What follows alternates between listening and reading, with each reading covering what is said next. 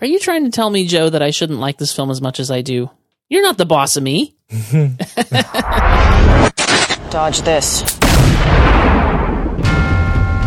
I am your father. I'm here on a mission of mercy. You shall not pass! There's only one God, man. And I'm pretty sure he doesn't dress like that. Let's put a smile on that face. I want the truth! You can't handle the truth! Open the pod bay doors, Hal. I'm sorry, Dave. I'm afraid I can't do that. Welcome to the real world. This is episode 124 of the MovieByte Podcast, where we talk about movies, movie reviews, movie news, trailers, and more.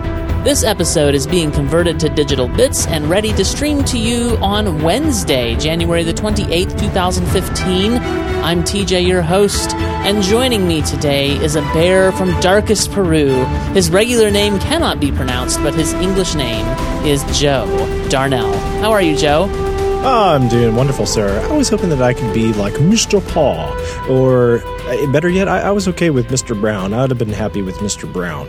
Well, I could. You, could have been Pe- Pastuzo. Do they even have bears in Peru? I really have no idea. I did not do that much research for this show. Ah, and apparently, I, I think that little like makeshift like uh, house up in the tree was something that probably what was his name, Mr. Fredrickson, Carl Fredrickson, made with the Boy Scout on their way to go like find his house and bring it back to the world. You know, yeah, yeah. I, I think that this they were hijacking some Pixar stuff here. Yeah, you're, you're just sort of mixing up your uh, your franchises here. I think, Joe. Sorry, I'm I'm drinking. I'm high on the coffee. I'm drinking some coffee right now. I'm Yeah, pumped. you- I'm amped. You- You've been. Uh, I, I feel a little betrayed. You like started a podcast without me about coffee, and dude, welcome back. You, where have you been? You weren't even here last week.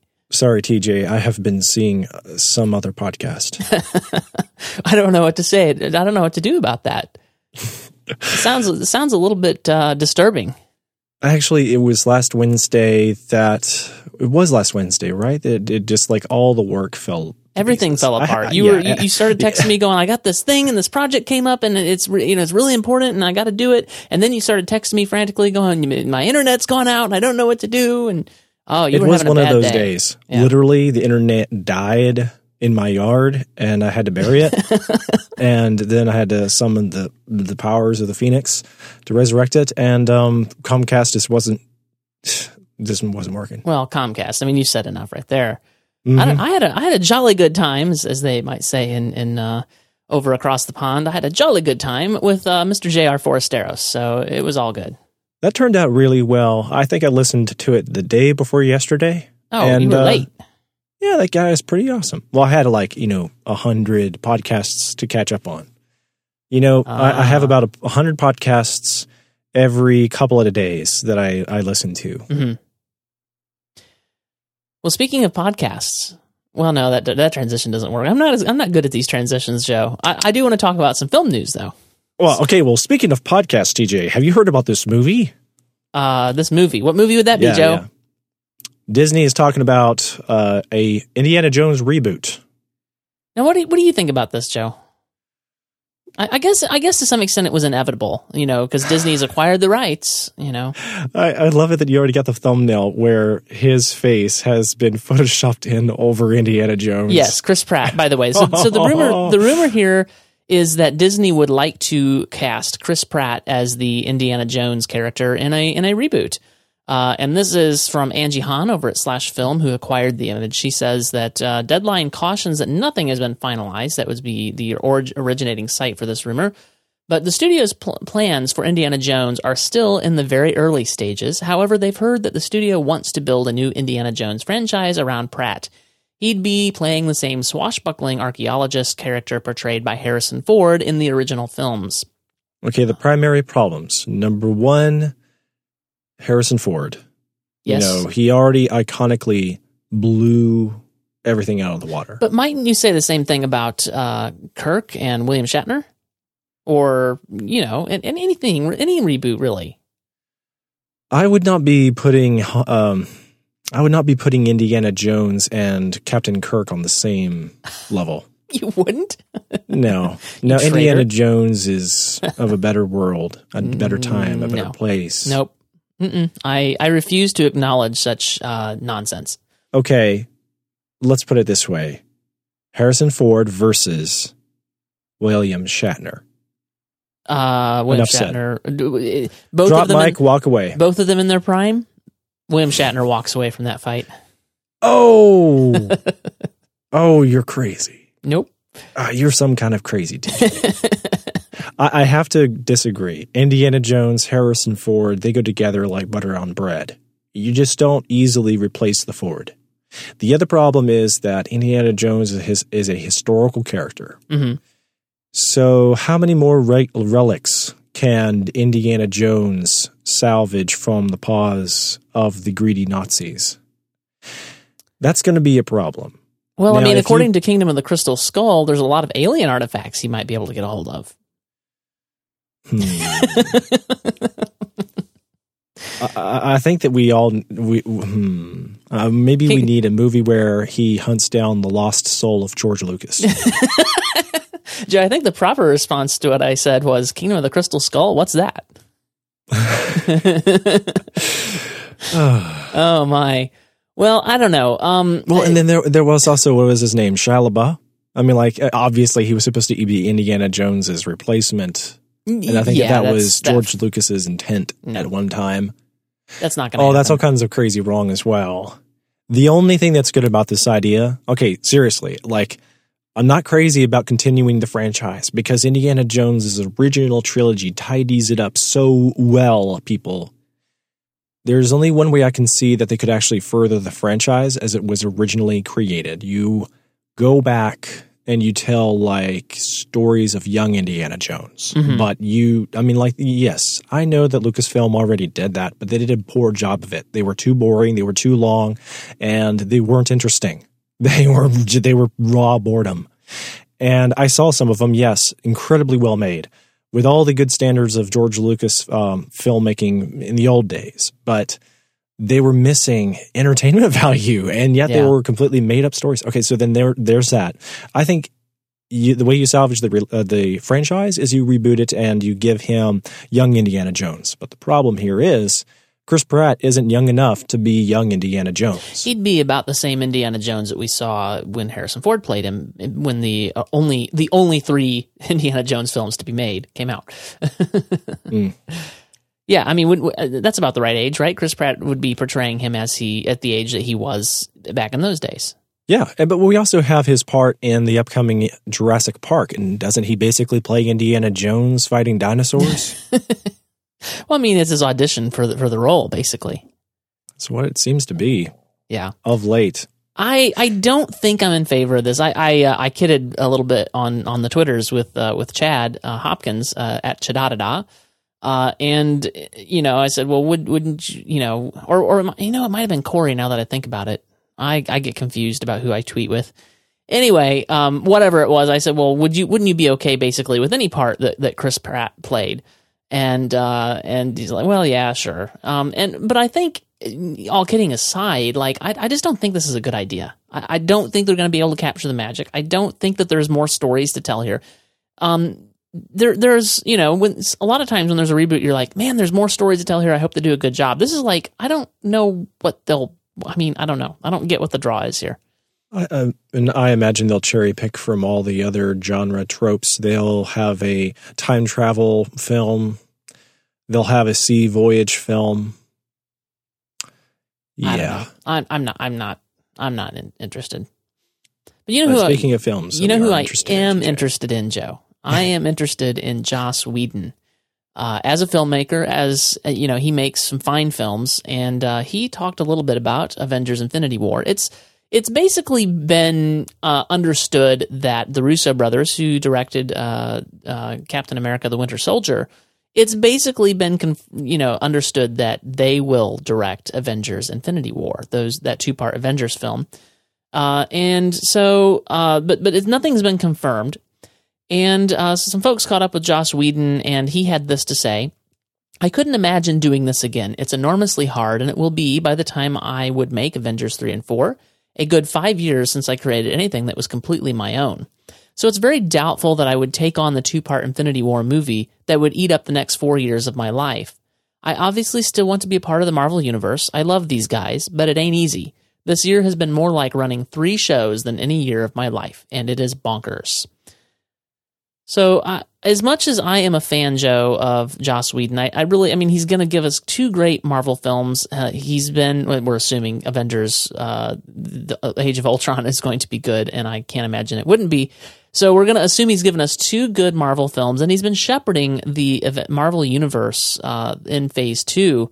I'm, I'm, you know, I guess I'm willing to let him have a rest. I can't help but be a little bit sad. But the Russo brothers also gave us a great Captain America film, so I feel like if that uh, is going to be the case, that the Russo brothers direct Avengers: Infinity War, I feel like we're in good hands. What, what are your thoughts on all this? That's a very good point.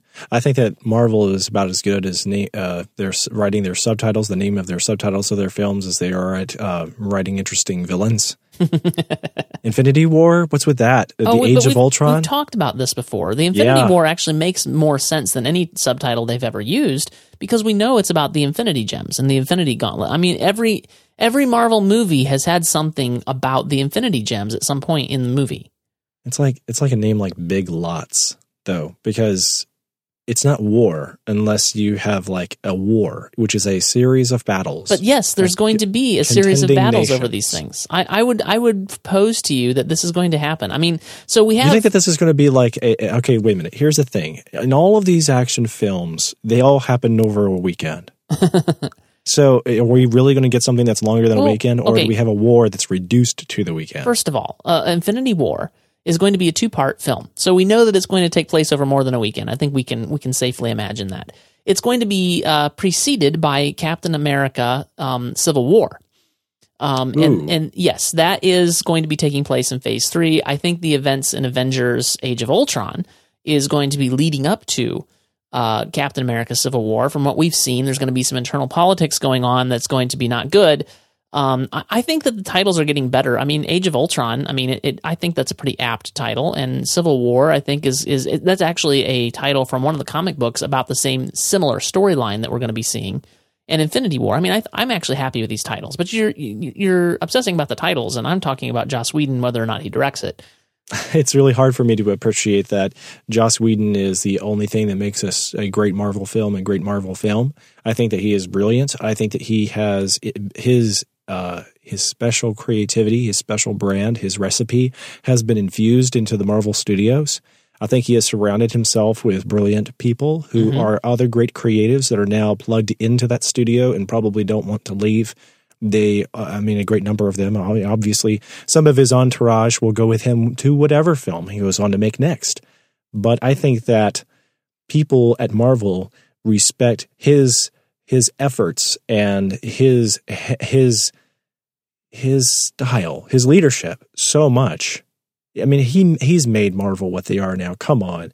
So we don't have to worry for the next 6 or 7 years. I don't think. I think that we're on a roll now that's so tremendous. I mean, like from what we know, Guardians of the Galaxy hardly had anything to do with Joss Whedon or vice versa. Oh, that's versa. true. Sure. Yeah, and it was it just it was just one of their greatest films. Are we concerned about the welfare of future Marvel films, or are we just saddened that Joss Whedon is going to do something else? Because I don't I'm, see why I should yeah, be sad. I'm not concerned about it. I'm just sad that we're not going to be. I, am not really sad either. Like, and and you know what's a, uh, what is encouraging here is that Joss Whedon referenced that he felt like he wasn't making enough of his own original content, and and that's where Joss Whedon really shines. I mean, take a look at Firefly. Uh, take a look mm. at Buffy. Take a look at Angel uh, take a look at uh, these things that he's done that were original creations. That's where he shines. So I'm excited to see what he does after Marvel. Um, it's just a reminder to me, TJ, that we're all getting older. No, we are all getting older. That's for sure. Joss uh, Joss Whedon actually used to have hair, and all the pictures of him now, he doesn't have any hair. so, anyway, uh, let's see what we have next. Um, I wanted to talk a little bit about uh, Jupiter Ascending, and that is based on uh, some of these uh, TV spots that have come out. So, uh, let's take a quick listen to a little bit of this uh, TV spot. Hold on!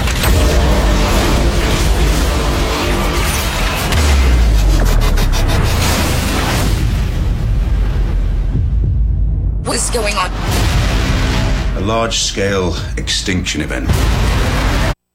Large scale extinction event. So sounds like in some ways pretty typical sci-fi plotline, wouldn't you say? Wah wah dun dun dun wah wah.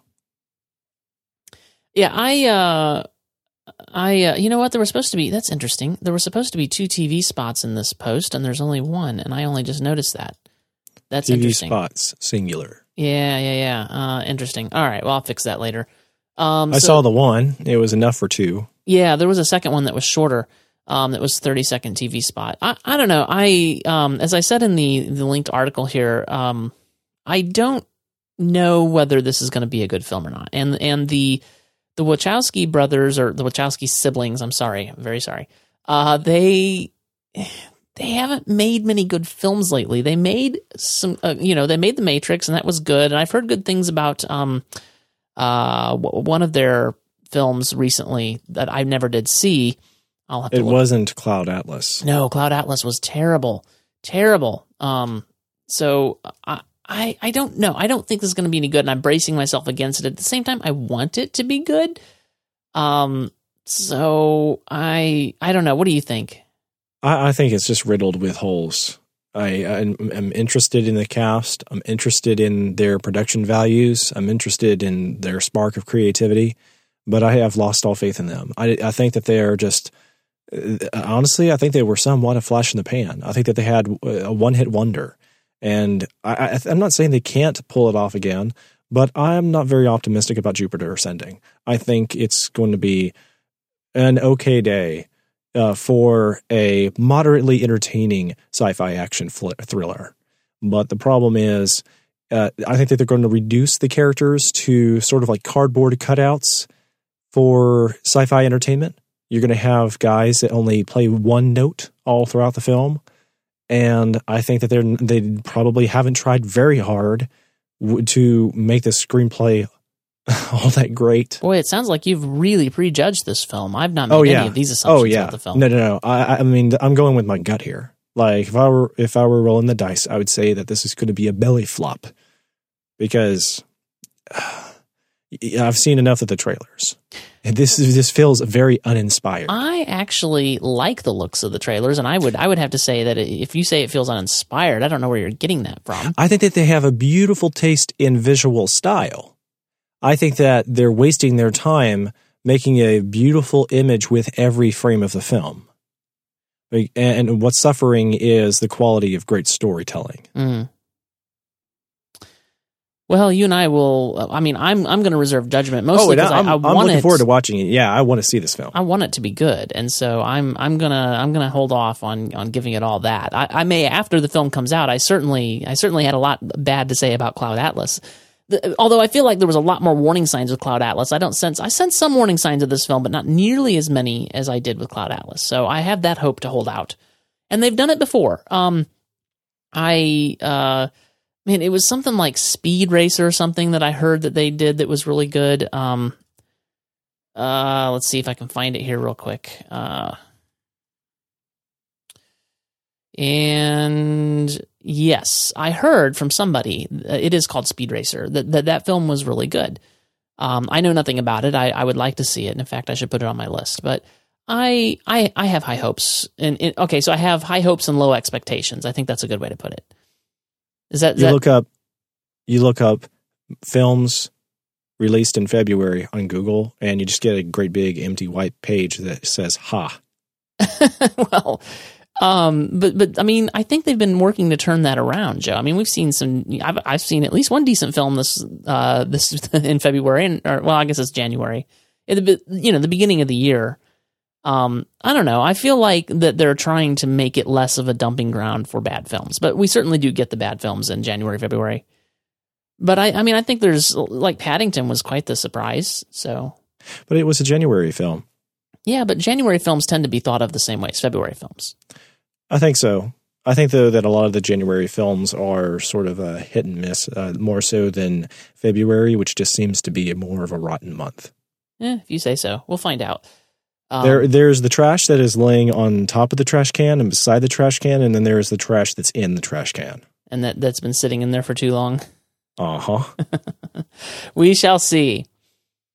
Well, Joe, um, one film that is not coming out in February that hasn't done the trailer hasn't done much to inspire me is the trailer for Fantastic Four. So let's see what's going on here.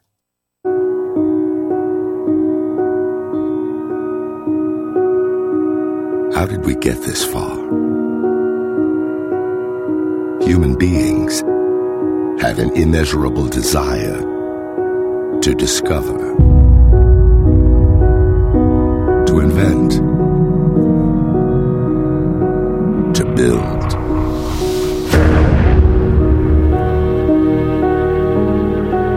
Our future depends on us furthering these ideas. So that was for the trailer for the upcoming film The Fantastic Four. What do you make of this, Joe? I this trailer did nothing for me. Nothing at all. What do you what do you make of this? Okay, so Fantastic Four, episode one reboot. I think it stands a really good chance because it's Marvel dipping their toes into another kind of sci-fi No, no, genre no, no, flick. Joe, Joe, this is not Marvel. It's not. This is not Marvel. This is Fox. It's a Mar- it's a Marvel property, but this is the same thing as Spider Man. I don't know. Is Sam Raimi attached to it? No, no, no. But I'm just saying, like, you know how Spider Man is a Marvel property, but it's done by uh, Sony. This is a Marvel property, but it's done by Fox. Does it have Spider-Man in it? No. Oh, What what is going on with you and Spider Man?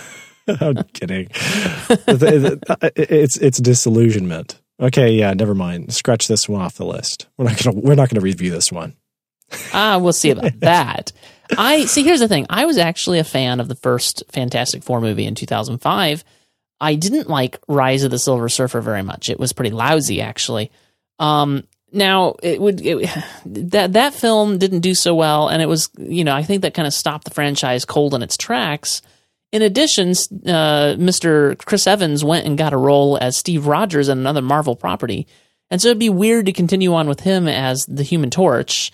Um, so uh, the reboot was really the only option to move forward with this franchise, and of course, Fox wants a piece of the of the comic comic book pie. Um, there there are some there, you know there there is some interest on my part from the fact that Kate Mara is in this film, and I like Kate Mara in a lot of things, specifically House of Cards. She's going to be playing Sue Storm. I didn't recognize anybody else in this trailer. However, uh, Fizz posted in the comments uh, Jamie Bell was in Snowpiercer, Michael B. Jordan has been in Friday Night Lights and Chronicle, and Miles Teller is in Whiplash. I think I saw the silhouette of the Rock in this trailer. Oh, yeah, for sure. Oh yeah, the Rock. So uh, you don't think this is going to be any good? Nope. Uh, well, okay. I mean, like I'll watch it anyway because I think I appreciate the the basic gist of the plot that they're trying to, you know, sort of, uh, you know, ride the, you know, piggyback on the back of evolution itself, and they're going to say, you know, a bunch of humans go into space, they encounter some sort of foreign energy, it gives them superpowers that are basically amped up um, spontaneous evolution. They come back. There's somebody else who's been damaged by this form of energy, and they got to duke it out with them. It's the same old, same old story. There's nothing wrong with the premise of Fantastic Four. The problem is, is that they were such a product of their times, I think, and it's really hard to bring them forward. So the only way to bring them forward is basically reinvent them and leave most things changed besides their superpowers. So it stands to reason that there's a, be- a benefit to having an invisible woman. That is so wrong. Okay, then there is the stretchy man. That's wrong too. and then there is the flaming torch boy. Okay, that's bad too. And then you have the rock. Okay, uh, uh, man, uh, is this not just something like stere- some sort of stereotypical joke? I mean, it worked for its day, it works for children, but then in the context of modern stories, I think that there's not much of a place left for this notion. Yeah, yeah, and, and and the big big thing for me is this: the trailer is pretty much a snoozer. I don't know. Like I liked the piano. I liked the background music. It was pretty good. Yeah, but that doesn't make a good trailer necessarily.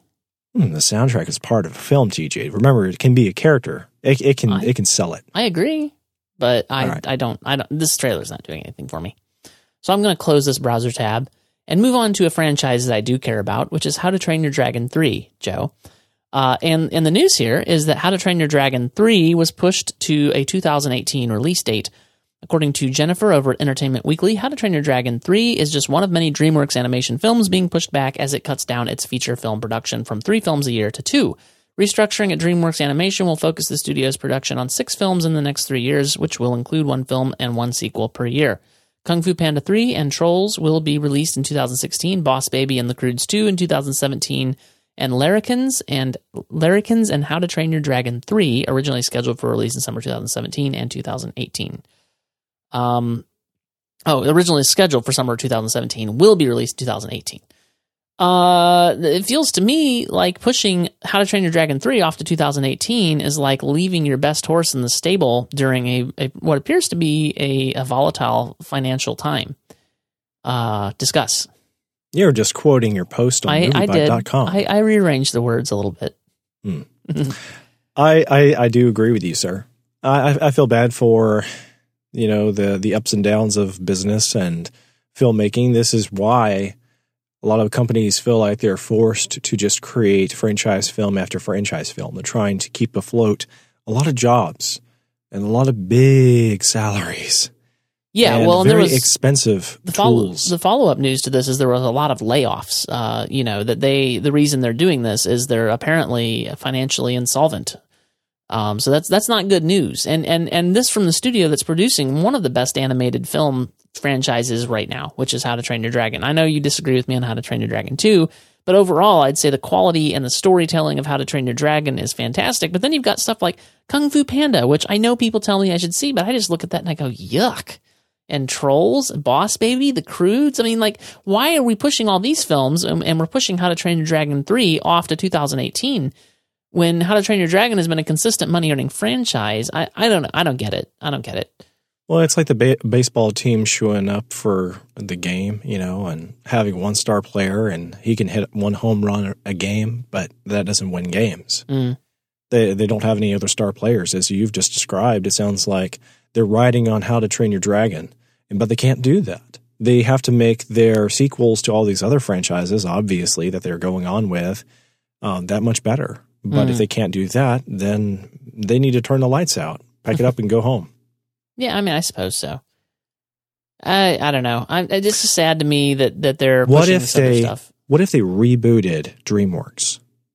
No, what do you mean rebooted DreamWorks? can they can they just uh, fire everybody and like get a new business plan in there and start fresh with a new board of directors and call it DreamWorks uh, Origins? Well, it's it. Yeah, I mean, it's it's pretty crazy that they can't make money. You know, I, that that's just there's something wrong over there if they can't make money on these. Well, they don't have the kind of p- power that Pixar and Disney have with merchandising. yeah, They make a huge film for kids and they can't sell the toys, not like Disney can. Mm.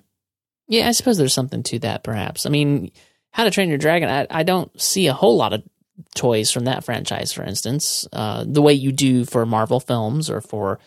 Uh, boy, I was in the store the other day, and the Marvel characters just basically took over a whole row, you know, of Walmart. Um, and you don't see that for for the DreamWorks franchises. That's a good observation. Mhm. So that that maybe that has a lot to do with it. I don't know. But you'd think they'd want to. I, I I don't know. I don't pretend to know how to how to tell these companies how to make money, but they're not doing a good job at it apparently. So Now, Steven Spielberg is at the top of their company, right? That might be correct. Steven Spielberg. Let's see. Do do do do do. I I think I want to say that's correct. Maybe Uh, they could reboot Fievel Goes West. Ha ha ha ha. Steven Spielberg DreamWorks. Yes, yeah, he's he has something to do with the company anyway. Yeah, he directed Principal American partner. Tail and Fievel Goes West, right? I'm not sure. Uh, principal partner is uh, Steven Spielberg is of DreamWorks Studio. So They, they need a few better franchises if they're going to do these things for kids ongoing. I, the Croods, I mean, come on.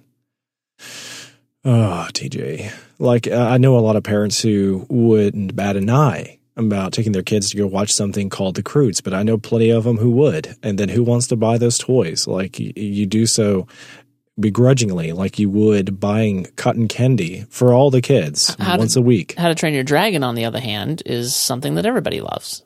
Yeah, pretty much. Yeah. Yeah, I, I like it too. I just didn't feel especially inspired by the second film. Speaking of stuff that everybody loves, Joe, how about Monopoly? Do you like Monopoly?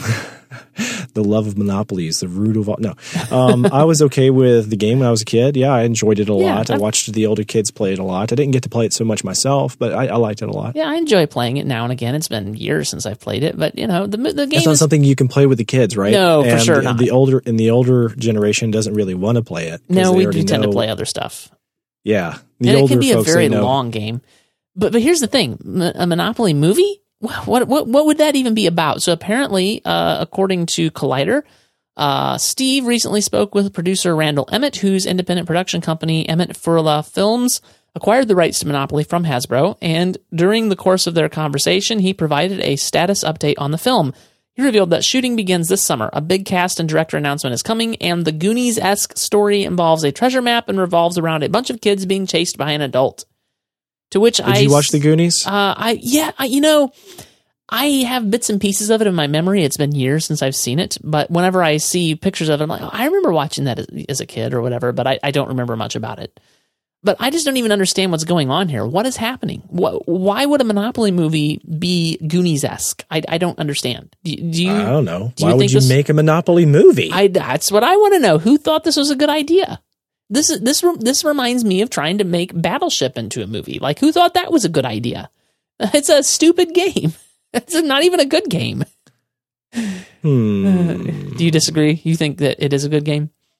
No, no, I, I liked the game when I was a kid. I mean, it's not the best of games. It's sort of like checkers, but with Mm-hmm. a cool flair because you know they're battleships instead of little round pieces of you know whatever you call that stuff that checkers are made of.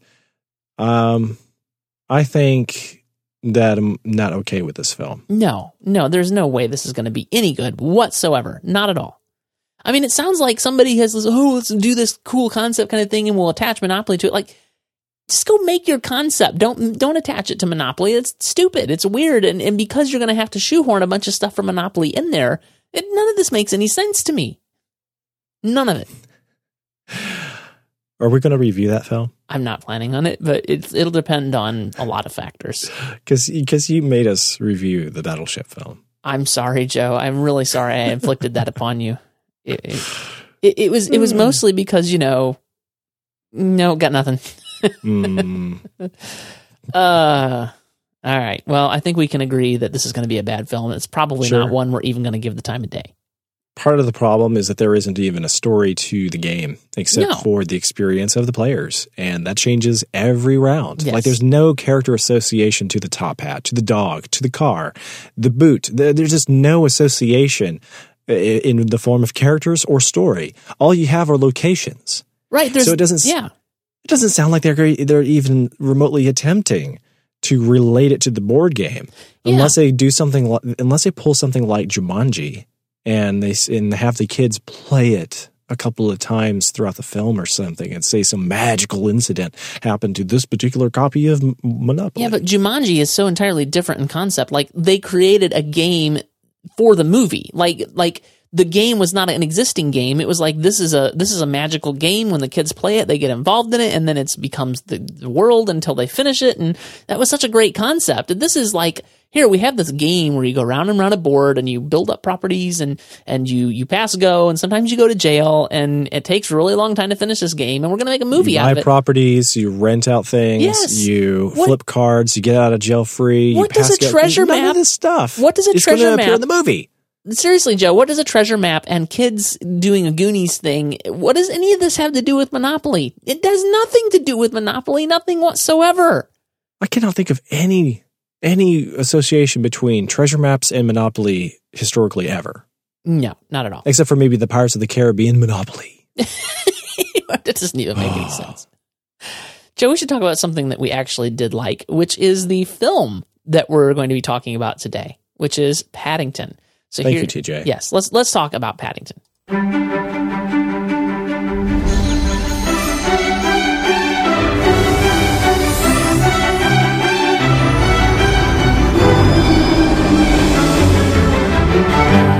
Hello, I just need to add something to my home insurance policy.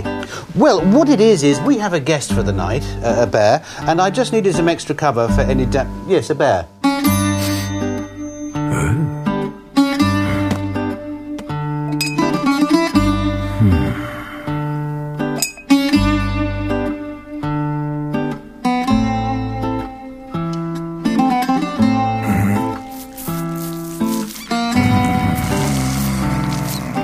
Grizzly? Not particularly. Mind you, I haven't seen him in the mornings. So this film was released on January the 16th, 2015. It had a budget, uh, according to Google, because this isn't available on Box Office Mojo, of somewhere in the neighborhood of 50 to 55 million. It opened uh, with 18.9 million, and the worldwide gross is up to 187.1 million. The critic consensus is that Paddington brings a beloved characters, a beloved children's character into the 21st century without sacrificing his essential charm, delivering a family-friendly adventure as irresistibly cuddly as its star. The director was Paul King, who was also one of the writers. Uh, Hamish McColl and Paul King were, wrote the screen story. That must be a British thing. I think that's what we would call a screenplay. And Michael Bond was behind the character Paddington Bear. The stars of this film are Tim Downie, Imelda Staunton, Michael Gambon, Ben Whishaw, all playing voice parts. Well, Tim Downie does not play voice parts, but Imelda Staunton through Ben Whishaw. they play voice parts. And then Hugh Bonneville, Sally Hawkins, Madeleine Harris, Samuel Joslin, Julie Water, Walters, Nicole Kidman, Peter Capaldi, and Jim Broadbent. The composer was Nick Urata, and I don't remember much about the music, so it was probably neither good nor bad, but served the film as it uh, as it did. Uh, Joe, why don't you tell us a little bit about the story here? A young Peruvian bear with a passion for all things British travels to London in search of a home, finds himself lost and alone at Paddington Station. He begins to realize that this city and its life is not all that he had ma- imagined, until he meets the kindly Brown family who read the label around his neck. Please look after the bear, thank you, and offer him a temporary haven. It looks as though his luck has changed until this rarest of bears catches the eye of a museum taxidermist. Written by Marmalade Films. All right, Joe. What did you think? I, I was blown away by, by how good a film of the, it was released in February or January. I keep saying it, released in January, no less. Yes. I Okay, it was especially good for the first half of the film. I especially enjoyed the first half. And you said that to me the other day, and I enjoyed all of this film. Like, there's literally nothing I can think about in this film that really detracted from it. Like, I can't find anything to dislike about this film. Really? So it doesn't bug you how familiar a lot of the concepts and plot points were consider for the villain? Not, not at all, because it, that wasn't the point of the film. It wasn't trying to be original. It wasn't trying to be uh, something else. It was trying to be a cute, funny story based on a children's book character, Paddington. And it was charming. It was sweet. It had a great story. Um, it had over the top villain. I mean, it was it was wonderful. I, I, I just can't think of anything that I didn't enjoy. The entire time I was in the theater, I just enjoyed watching this film. And Joe, it wasn't over long. It was it was an an hour and thirty minutes. Like so many films would be served so well by paying attention to this runtime and saying, you know what, we've got a story to tell. We just can't tell it. You know, we, we can only tell it in an hour and 30 minutes. If we go over that, we're going to be taxing our audience. And this film was like, you know what, we've got an hour, 30 minutes here. It's solid. It's good. And we're going to call it done. And, and that was wonderful. Like everything about this film was just wonderful. I feel like they went a little bit too far with the villain, but I liked everything else about the Brown family. I liked their characterization of the bears.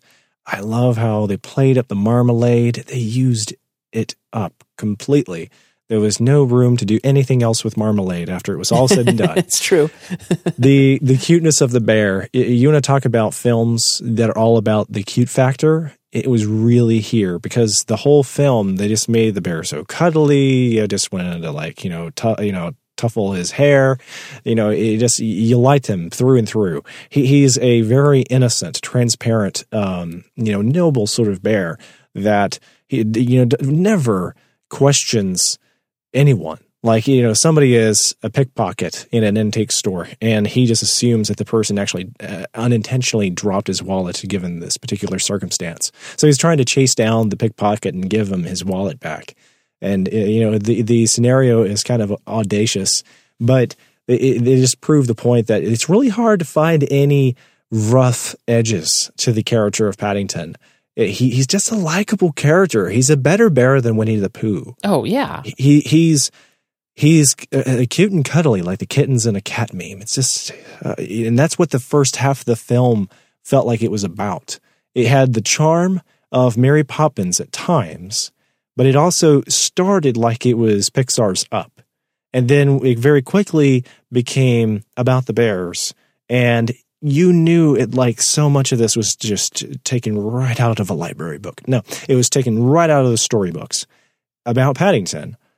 And for the first half of it, it just brought Paddington's world to life. One of the downfalls of the Paddington books I remember as a child was that there wasn't a lot to the illustrations. Mm. You would see Paddington getting up on the table, messing with marmalade. You'd see him getting up on the counter, moving to the couch, messing with marmalade, going to the door, grabbing his hat and coat, and sticking his sa- marmalade sandwich into something. But but generally, they wouldn't show much about the environment. They wouldn't show much about him walking the environment around him as he walked down the street. And so you, you all the attention was on Paddington and his props, and you didn't often see other human beings and so it felt a little bit claustrophobic, like it was just you and Paddington. In what ways can we show a mayor imitating human life? So it left a lot of room for expansion in the film. Sure. And they took advantage of it a lot. They did a great job fleshing out things about Paddington's world we had not seen before. So it sounds like you're familiar with the books, where I am not. Um, I uh, I recognize the character of Paddington, but for whatever reason, he was never a big factor in my childhood, and I know nothing of the stories. Would you say that this this either a stuck to kind of the basic outline or storyline of what you would expect from Paddington, or and or b really captured the heart and soul of what Paddington is? I think he captures the heart and soul, but it didn't necessarily stick to the storylines that we had with Paddington because most of those were much more mellow and, and casual. They they were somewhat soothing stories. They mm-hmm. they were prepping the kids for going to, to sleep, so they would just fill them with happy thoughts, and then nothing especially exciting. No villains. Nothing about uh, you know cal- calamities. Mm-hmm. Everything was a just uh, a, a sort of a silly happening and then some simple misunderstanding of Paddington's, and then it would be resolved with a pat on his head and him, you know, uh, you know, just a snuggling down with a pillow or right. something. And you know, it was it, there was practically nothing to the stories. So it was always uh, just like a, oh, let's just observe a day in the life of Paddington Bear. What did he do? He got up, he ate marmalade, he took a nap, he took a walk, he came back to the house, he made a sandwich, put it in his hat, and went to bed. You know, and they, that, that's sort of what the stories felt like. So I don't even remember all that much about the details. Like I remember stories about the Hundred Acre Wood sure. because they, a lot of the it wasn't just about characters; it was often about the plots. Right. And there was some really funny dialogue along along the way, and you, you couldn't forget what happened at the log. You couldn't forget what happened up in Owl's house, and then how you know Pooh Bear gets stuck in the rabbit's hole. But those kinds of things never happened to Paddington.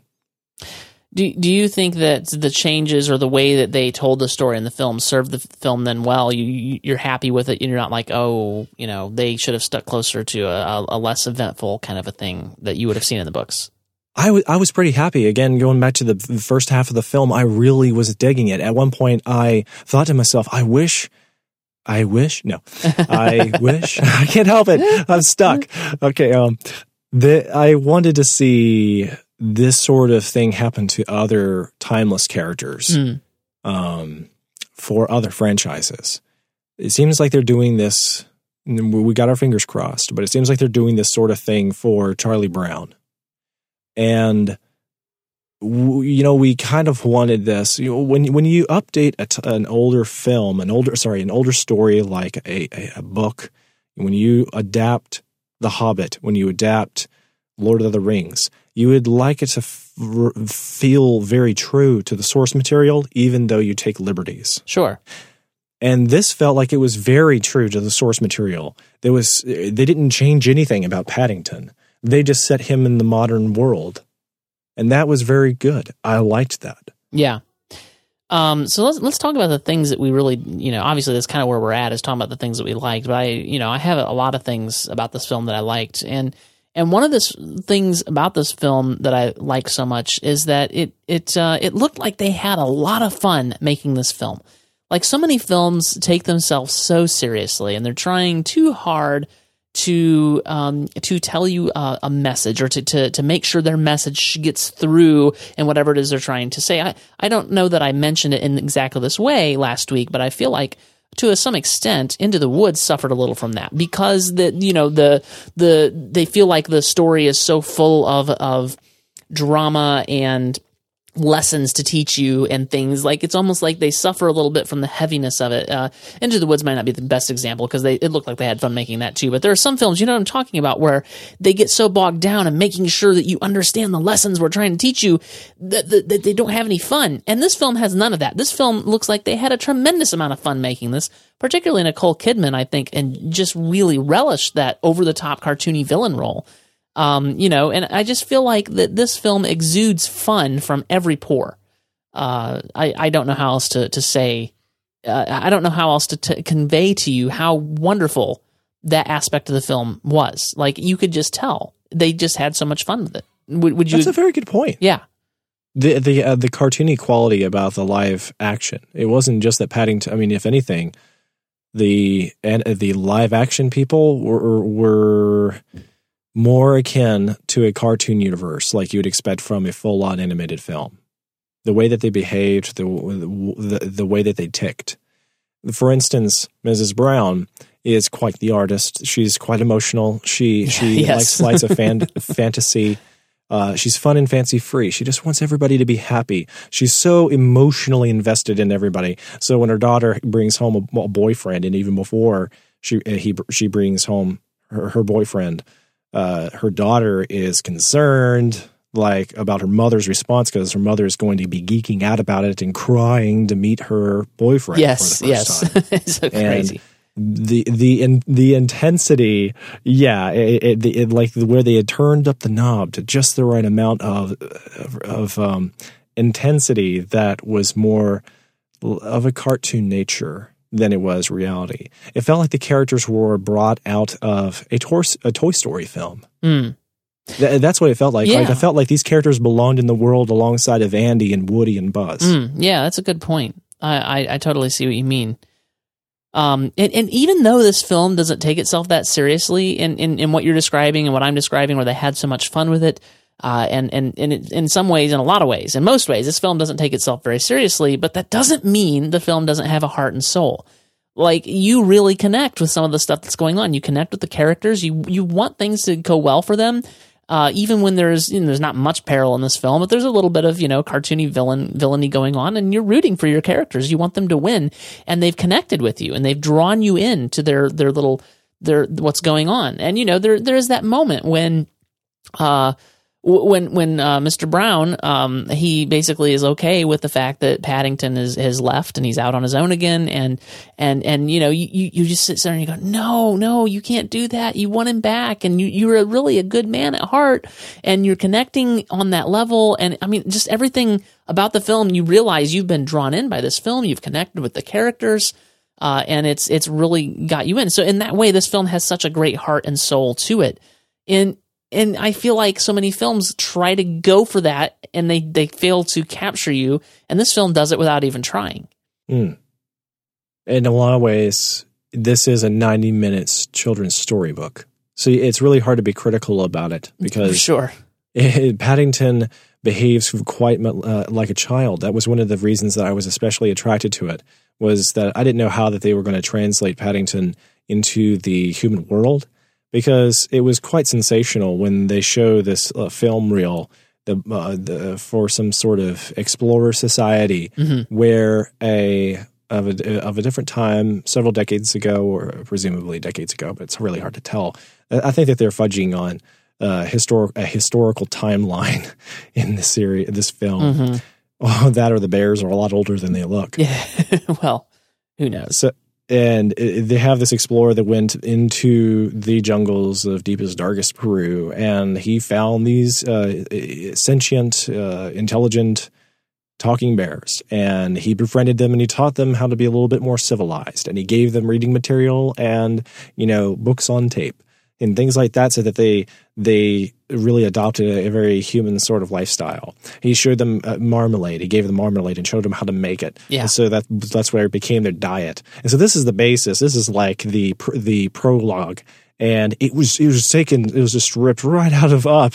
It was so good though, because I, I liked that portion of up, and I liked how that. I mean, like they even showed a waterfall coming down off the rocky slope, just like something out of Up. It was so much like the jungle there. And uh, what they did with how they established Paddington was you need to think of him as a child. He rem- his behavior, his p- persona reminded me a lot of my five year old son and my six year old daughter. Mm. And here he, he's behaving like a human being, trying to fit in, but he's also uh, very naive, but he's very optimistic. And he, he's just going to go to London and he's going to be incredibly mannerly and polite, and people are bound to accept him and love him and give him a home. And he realizes he, he's self aware enough to realize he's a young bear that needs to be educated and doesn't know how to make his way in life, but he thoroughly enjoys the simple pleasures of life, just like a decent child would. And so the response to Paddington from the Browns is much like how they would treat an orphan kid who's just sitting in the streets. And Mr. Brown, his antagonism to him makes total sense. Like they totally skip the fact that he's a bear. Yeah, Nobody totally. hesitates to like this bear. I know. That's wonderful. Yeah, I that, love it. That was again some of the the wonderful charm of this story, I, and one of the reasons you, you just it's hard not to adore it. yeah, yeah, I, I agree. What What did you think of the humor in this film? In general, Um, ups and downs. Um, British humor sometimes, American style human, uh, you know, humor sometimes, and then sometimes uh, it- it- catering to the children. I, I thought that the humor, ne- it, I never felt like it ever went too far. Like, you know, I, I was concern from some of the stuff going on in the uh, trailer that it was, you know, spe- specifically in the in one of the trailers they showed the whole bathtub water scene, and and and that was probably the most over the top they got. But I never felt like it was so slapstick that it lost me. Like it never, I was never wanting to crawl under my seat and die, and I, you know, or or it's just like sometimes on some of this slapstick humor stuff, you you're like, just stop already, just let this stop.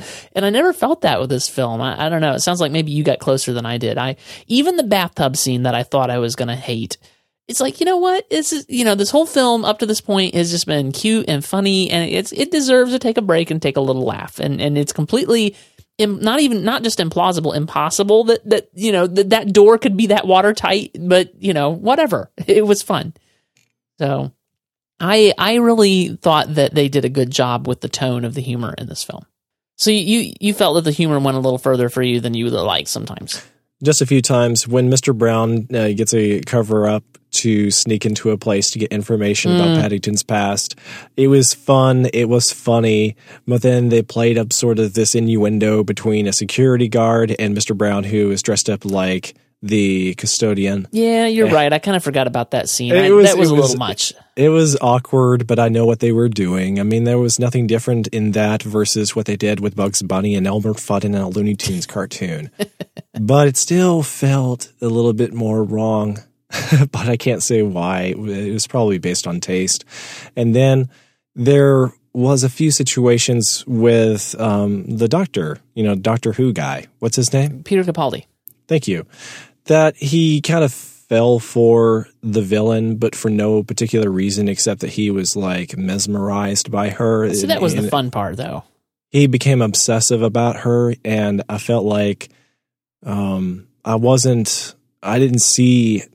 Uh, yeah, and you're you're right. This is probably just a, a more of a point of taste rather than a issue with quality of filmmaking.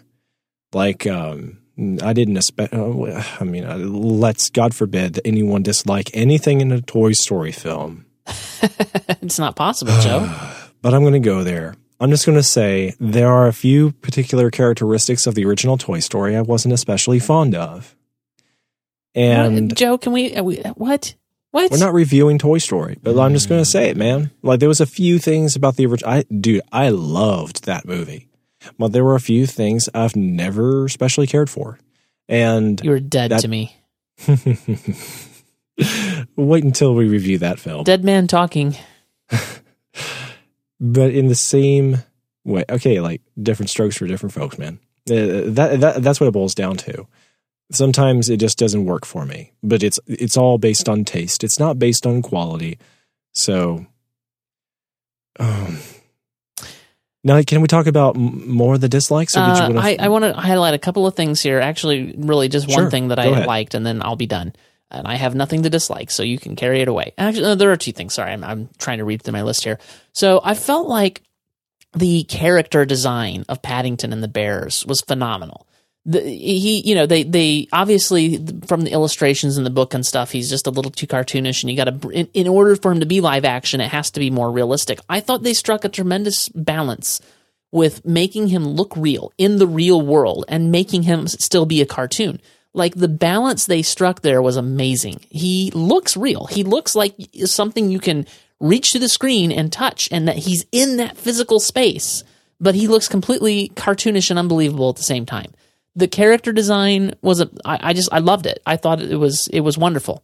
He was very charming. Very charming. Ag- Agreed. Very, very charming. Uh, recognizable still as Paddington, even so. Even though they had to change him a little bit from the from the uh, very hand drawn kind of look that you're used to as Paddington, you could still tell this is Paddington we're, we're looking at here. So that and, and just in general, the visual design of this film, like there were the mood changes, like the leaves shaking off the trees on the wall, uh, you know, to show the mood of the home. Like I, I just I loved all that stuff. They were doing some really interesting stuff with the visual design.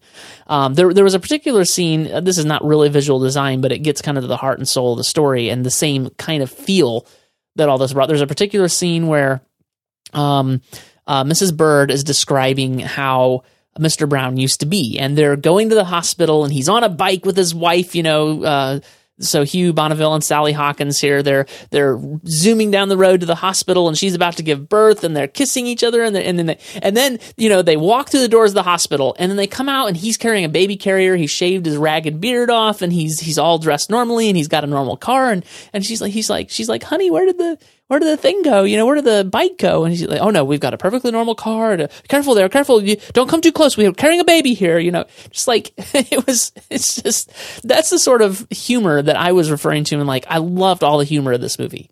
Um, and the, all all this the visual design the the the design of, of the way they did these scenes i mean it all serves the story so well um and then the final thing that i really liked about this film and i know this is where you're going to completely part ways with me joe i've already you've already tipped your hand here is i thought that nicole kidman and the villain that she played were wonderful. It was completely cartoony and it really kept the film from diving off the edge of this super sweet saccharine kind of thing uh, where it just it just worked for me. I, I really just liked like i said it looked like she had so much fun with it and yes there was i mean it was just it was completely cartoony and it was wonderful. So feel free to part ways with me there. That, that that's everything that i like about this film and i've got nothing to dislike. I literally can't think of a single thing i would say i really didn't like that about this film. Hmm. How did how did you feel about some of the the liberties they took with reality? Um, such as they have a few leaps that they didn't explain very well. Going back to the comparison with Up, something about Up is that they strove to develop characters by giving them insurmountable situations where they actually had to push forward and work hard to get through it and they never made it easy for them. When they created a stopgap, they had to actually work at it to get to the other side. And they showed you how they had to overcome those difficult odds. So if Mr. Carl Fredricksen has to uh, carry his house on his back, hung by balloons, even though that it it breaks all kinds no of physics, at least you see him do it. It's hard, and he does it, but you see him do it. And so you believe that somehow through the charm of the, of the magic of the moment that it was done. Whereas in this film, when it gets hard, they just skip it. Uh, what are you referring the- to all right, so how how in the world did Paddington get from deepest darkest Peru to London, England? He had his In a rowboat. to- uh, yeah, she helped him part of the way, and then the rest of the way he got there on his own. But for the most part, they didn't really show their travel. And there was a point where he was basically just like sitting in a simple rowboat, and they go from way far away from London to okay, we're here in London now. So to your question, what did I think about that stretching the reality there? I mean, like that's not the only place that, that this film is going to stretch reality. And you know what? It's fine. It wasn't really pertinent to the story. What were we going to do? Tell a story about how he got from from A to B, and that just sounds really boring. Let's get to the meat of the story, which is him meeting the Browns. So we've we've established we've we've established him in the forest, and we in, in, in the same way that Up establishes Mister Fredricksen, and so that's all fine. And and now we're going moving on with the story with him meeting the Browns. I, I thought that was perfectly fine. I I, Sure. I think that the films it would have been to the film's detriment had they gone into more detail about how he got from point A to point B. Um, I don't necessarily want them to go back then and have that particular portion rewritten somehow. Just think that it's an example of where they don't show the character actually overcoming a real challenge. Hmm. They just make it really easy for him. Okay, how do, how how does Paddington get there? We don't know how to do that. Okay, well, let's just like quickly jump to the next scene. But again, I mean, this plays into the. I liked that this film was only an hour and a half, and, and if they'd have put that in there, it would have been longer than an hour and a half, and it would have been too you, long. you just had to have written in one scene and left something else out. You know, I'm not saying keep both. Just you know, change change what you put into the screenplay. Well, what do you know about filmmaking anyway, Joe? I know how to watch a film really good, really good. I know I know how to sit down in a theater, chew on something, and say that ain't good enough. Okay, so another another thing that happened later in the film, what was it? Uh, the tub scene. Tub the tub scene was pretty awesome. Uh, But then I noticed that there was some sort of like illogical situation stuff happening after the tub scene. No, a cartoon in which there was, or a cartoon like film in which there was a, logic. Come on, Joe. What are you talking about? Okay, again, even in Mary Poppins, when you allow something to happen that damages property, there's it has a cartoony feel to that film, Sure. but you, there's still consequences to bad things happening, Mhm. And whether it's that adults freak out on you and don't like what you did, or you actually caused some damage to property and you have to fix it and clean up the room. Here was a golden opportunity for a children's story to make a, a- a very charming little lesson for children that was relatable on their level about how you know the kinds of things that children have to do that doesn't always have to do with the niceties you know like you created a catastrophe in the house you allowed the entire bathroom to get wet and you ruined the browns house the kids Paddington, they never have to do anything. They don't have any responsibilities. Whenever they're at home, they're just goofing off in their rooms and pursuing their own dreams. And that's okay. It's okay to sh- demonstrate that the children have hobbies and pursuits. Like the daughter wants to travel the world, so she's learning another language. And the son, his hobby is building things. So he's got really creative and he's built some amazing things in his bedroom. And he wants his father to join him and do those things with him. But at the same time, there's, you know, they demonstrate that Mr. Brown is a working man, Mrs. Brown is a working woman. And then um, somehow they just get along in their merry way where everything just seems to fall into place and work out easily for them. Going back to Up, Carl Fredricksen was always having to pick up his place, take care of his property, and even the boy had to lug all of his gear for the from the Boy Scouts on his back. There was always some sort of burden upon them where they'd have to handle their responsibilities as well as enjoy the moment. I think you're. It I just think you're overthinking this a little bit. I mean, it's What you I'm what I'm trying to say is that this kind of story doesn't appeal to me as much as a sophisticated story like Up would. mm, This was just a little bit too simplistic for my tastes. This would bring it down to the level of um, my five year old. I think that he would watch this film and think, wow, that was so realistic. Daddy, is Paddington real? And he'd ask me that question, and I would say no, but bears are real. And uh, I think you're being a little hard on it, Joe. I'm being hard on this film because I pay good money to see films. And I when I have seen the potential you can make in a children's film like Up, and then I see this film that has uh, in spirit, it has all the same charm, but it doesn't ha- have the same values of story. Then it feels like I was a little bit cheated because they're they're, they're just uh, making something that works really well for children that works you know so so for the adults. All right. What else you got? Lay it on me, man. I didn't like the the villain especially. Like No, I knew you were going to disagree with me there. I, I I liked how they staged her background, but then anytime they had to show her doing her thing at the museum, even though the museum is a very interesting location, It, it didn't lend itself to a very interesting uh, uh, scenarios between her and the bear. So while they're trying to, while she's trying to get what she wants, and Paddington is trying to escape, the museum was not a very interesting location that lent itself to their conflict. So, it, so again, uh, let's you know use the example of Up. They're in the jungle. They have very interesting locales. They can deal with caves, cliffs, the clouds, high up in the sky on a uh, what was it a zeppelin, and they they have interesting locations that lend themselves to some interesting uh, like action sequences. But here, there just wasn't really much going for it. So while the woman is intimidating because she intends to nab Paddington and stuff him, presuming presumably dead, not alive. I would assume so. but then again, she's crazy enough to do it. Um, it just felt like uh, her threat and and what made her uh, scary was that she was menacing in her attitude.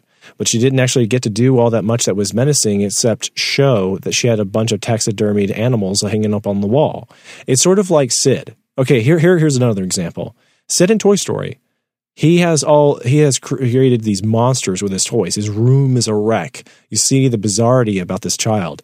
But not only does he have a mess all around him and his bedroom is intimidating and dark and scary for Woody and and Buzz, but then you see Sid do some horrible things to toys.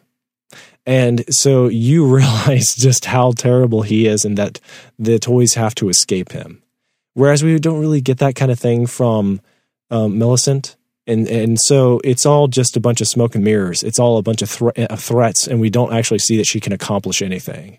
She, she, I mean, like she had, I mean, and again, it feels like it, it was done this way for politically correct reasons. She is threatening, but nothing bad ever happens because of her. So, for instance, at one point, she gets a hold of a live monkey and she intends to do him harm. But then later, they show that the monkey is fine and she has not done anything with him. so, did you want this film to have a PG 13 rating? I wanted a real threat. I wanted to have a, a really. I wanted to really be concerned for Paddington's life. I think the things that you want for this movie, Joe, would have ruined it for me. So I'm glad that you It would have made it into a Pixar film. What is wrong with that? Uh, no, I don't think that that would have made it into a Pixar film. I'm, you know what I mean. Like in The Incredibles, there's a tangible threat to the the the Parrs. The- the- you didn't have to show um, Syndrome actually causing people harm and killing a bunch of superheroes, but you knew that he had caused a lot of like real problems for people. I- I'm just saying you can do that. You can introduce it into a kid film and still make it work. I feel like I skipped a beat. Let's go back to the beginning. Uh, you, you're going to go back to the beginning? Goodness, Joe. Yeah, at the beginning of my argument, Okay. the, the the source material of Paddington, there was never any threats. There were never any villains that I can think of. True, true, It was all very uh, simple, quaint, and charming, and the kind of thing that you just wanted to read while you were sitting out in the hammock, and you didn't want to think about the problems of the real world. So if you're going to introduce problems of the real world in Paddington's world, then make it really pay off. Like, don't go halfway. Really flesh out a very interesting villain flesh out a very some very interesting scenarios. Uh, you know, take Paddington to the next level. It, and, and it didn't feel like they did that. They did a wonderful job with the the Browns. They did a wonderful job with Paddington. I just didn't feel like they did any. They accomplished any quality with what they did with the villain, and she had a lot of screen time. Are you trying to tell me, Kidman. Joe, that I shouldn't like this film as much as I do? You're not the boss of me. Was that in the movie? Was that something the kid said? No. Okay, I'm just saying you sound, you. you sound like that daughter. okay. I, I don't know, Joe. I'm I'm just glad that you don't have creative control over this film because that, I think everything you're saying you want for this film would make it worse for me. Really worse? I mean, you don't like Pixar films? Uh, I didn't say that. I just don't think what you're proposing would make it more like a Pixar film. I don't think that's what make, makes Pixar films good. And in fact, some of the best Pixar films don't have the elements that you're trying to describe here. So I, I, I just like Cars and Brave. Nah, whatever, Joe. Everybody to their to their own thing. Like I, I don't want this to be a knockoff of a Pixar film. I want it to be good in its own right, and I feel like it was. I'm, I'm not saying that it has to be a rip off of Pixar films. But that's all but I've what- heard from you is I want it to be like a Pixar film. No, what I'm talking about is the quality of good storytelling. Mm. Storytelling that works for all ages, that has the, I mean, like, you're not going to introduce something new under the sun. We have been telling stories for thousands of years. Agreed. And what, and what works for a compelling villain, for a compelling location, for compelling scenarios, for a genuine climax that doesn't feel fake and forced and cliched it, it still stands. Pixar isn't the only one who has accomplished this. They accomplished this with How to Train Your Dragon.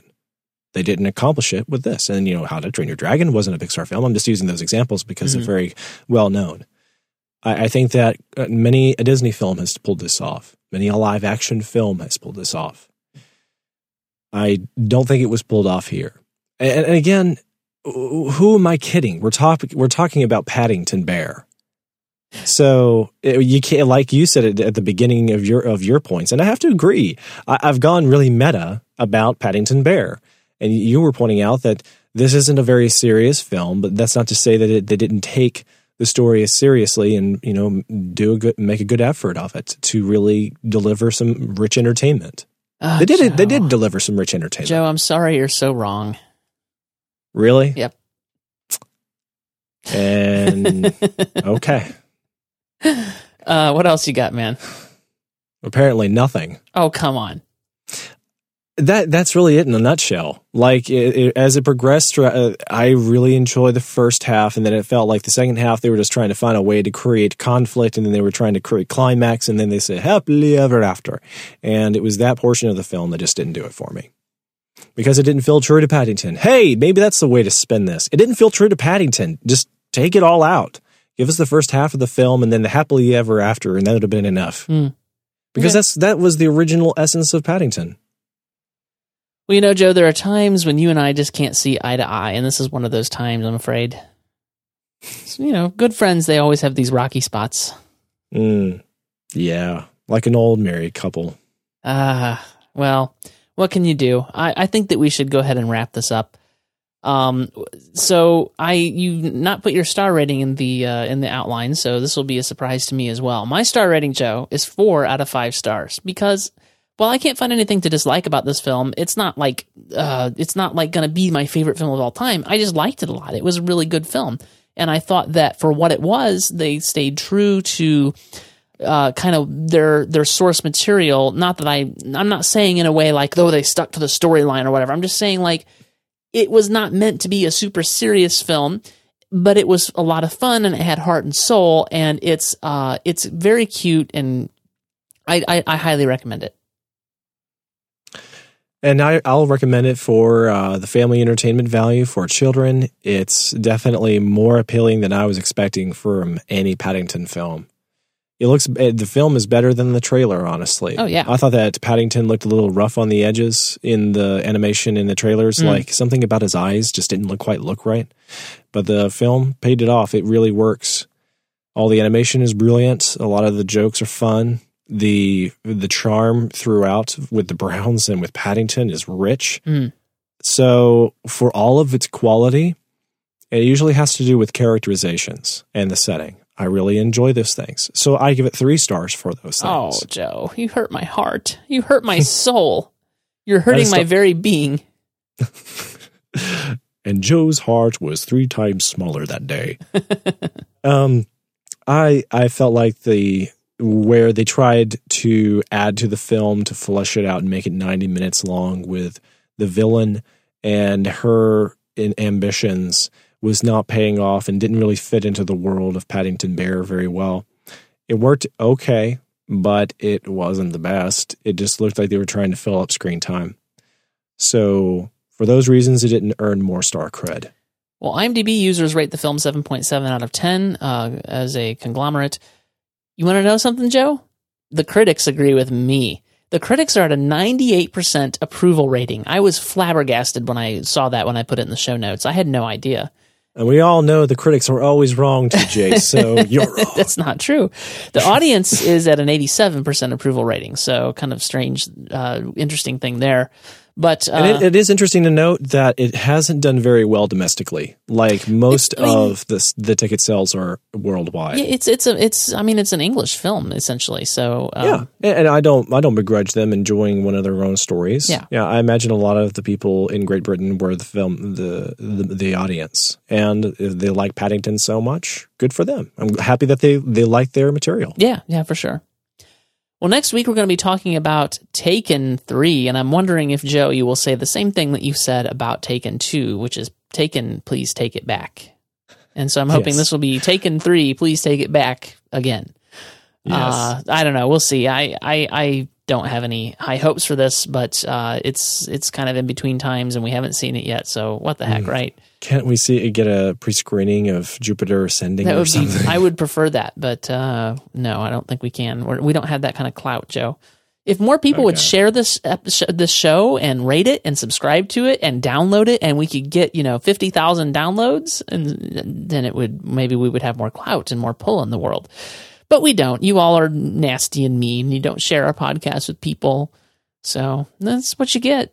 Uh, but if you- if you know if you did, then we could talk about Jupiter Ascending next week. Everybody goes on i- iTunes and rates us like half a star. Ah, well, we haven't we, we haven't gotten any bad ratings. We just don't have a lot of them. So get out there and, and do your part, people. I know that Yeah, we, I'm actually kidding. We've actually got really good ratings Yeah, on uh, we're a- iTunes. thank you, thank all of you. we're a five star podcast. It's just not. It's like 13 ratings. So take the time and go out there and rate us. But next week we'll be talking about Taken Three. Uh, and you know, I, here's the thing, Joe. I expect that uh, I don't expect this film to be so horrible that I won't have enjoyed going to see it. But I could be wrong. I could be wrong. We'll see. Taken Two wasn't so horrible that I didn't enjoy seeing it. I just convinced my bro- my brother not to watch Taken Three this afternoon, and now we're going to review it. Nice. Well, I mean, you can't always review the good films.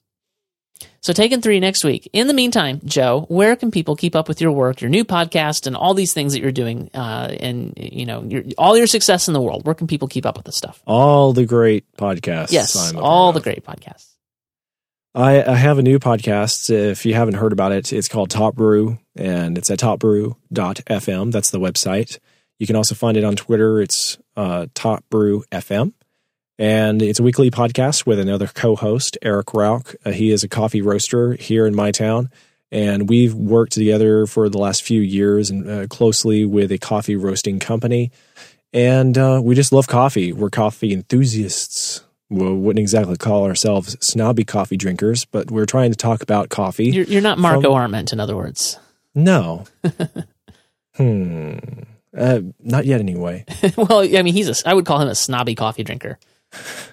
I'll have to have him on the show someday. Yeah, it'd be that'd be cool. And yeah, we talk about coffee. We interview people. We talk about uh, coffee farming, coffee roasting, cupping, and you name it. It's going to be on the show. So we just got up episode three Wednesday, and I feel really good about this episode. I'm learning how to manage the recording process, the microphones, the editing, and boy, TJ, I appreciate you a lot more on this show now.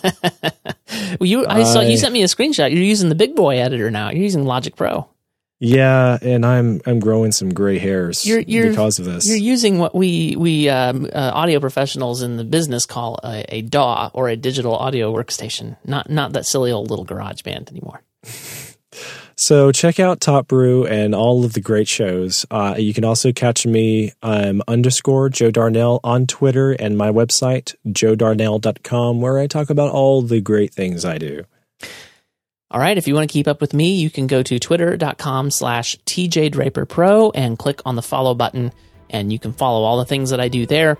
You can also catch up with the writing that I do. I try to write one review a week. Sometimes I do better than others. I've been pretty good this year so far. Uh, so you can go to moviebyte.com and catch my reviews, and that's also where you will find this podcast. In fact, if you want to get to the show notes, and though it is getting harder to find a podcast client that does not have show notes, if for some reason you can't get the show notes in your podcast client, you can go to moviebyte.com slash mbpodcast slash 124 because this is the 124th episode of the MovieByte podcast. And that is also a link that you could share with people if you wanted to send them to this show and say, hey, go to the show and uh, listen to it and subscribe to it. That's where they'll be able to do it.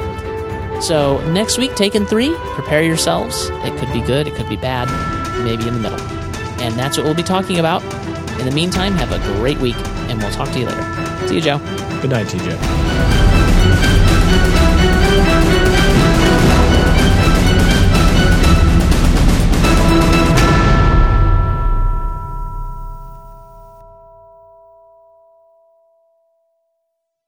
All right. Well, hey, there was only one little hiccup with the audio on the Skypes, so that was good. Good, good. Uh, I, I found two little situations where I bumped my mic uncomfortably. I, I left uh, notes at the bottom of the outline. Okay, cool.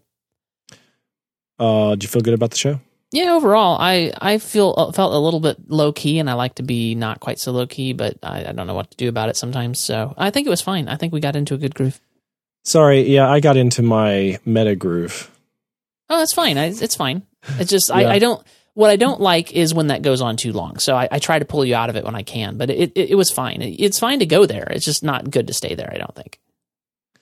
The problem about it is, is that this is no five star film, and you didn't really describe what would have made it a five star film for you. Well, I just don't think that you this. really liked this film. I just don't think that the the material ever would warrant a five star film, no matter what they did. Uh, Yeah, I I, think but I and I think I think the reason I like it so much is they took what they they had and they made it really good. And I just it's one of those films. we should I guess I should have said this on the podcast. It's one of those films that you can't. I couldn't find anything wrong with it. It just didn't quite make it up to the five star level. That that's the sort of thing it was for me. I, I really Okay. enjoyed it. Yeah, it's not so much about what's there; it's about what's missing. Mm. Man, I wish I had said that during the show.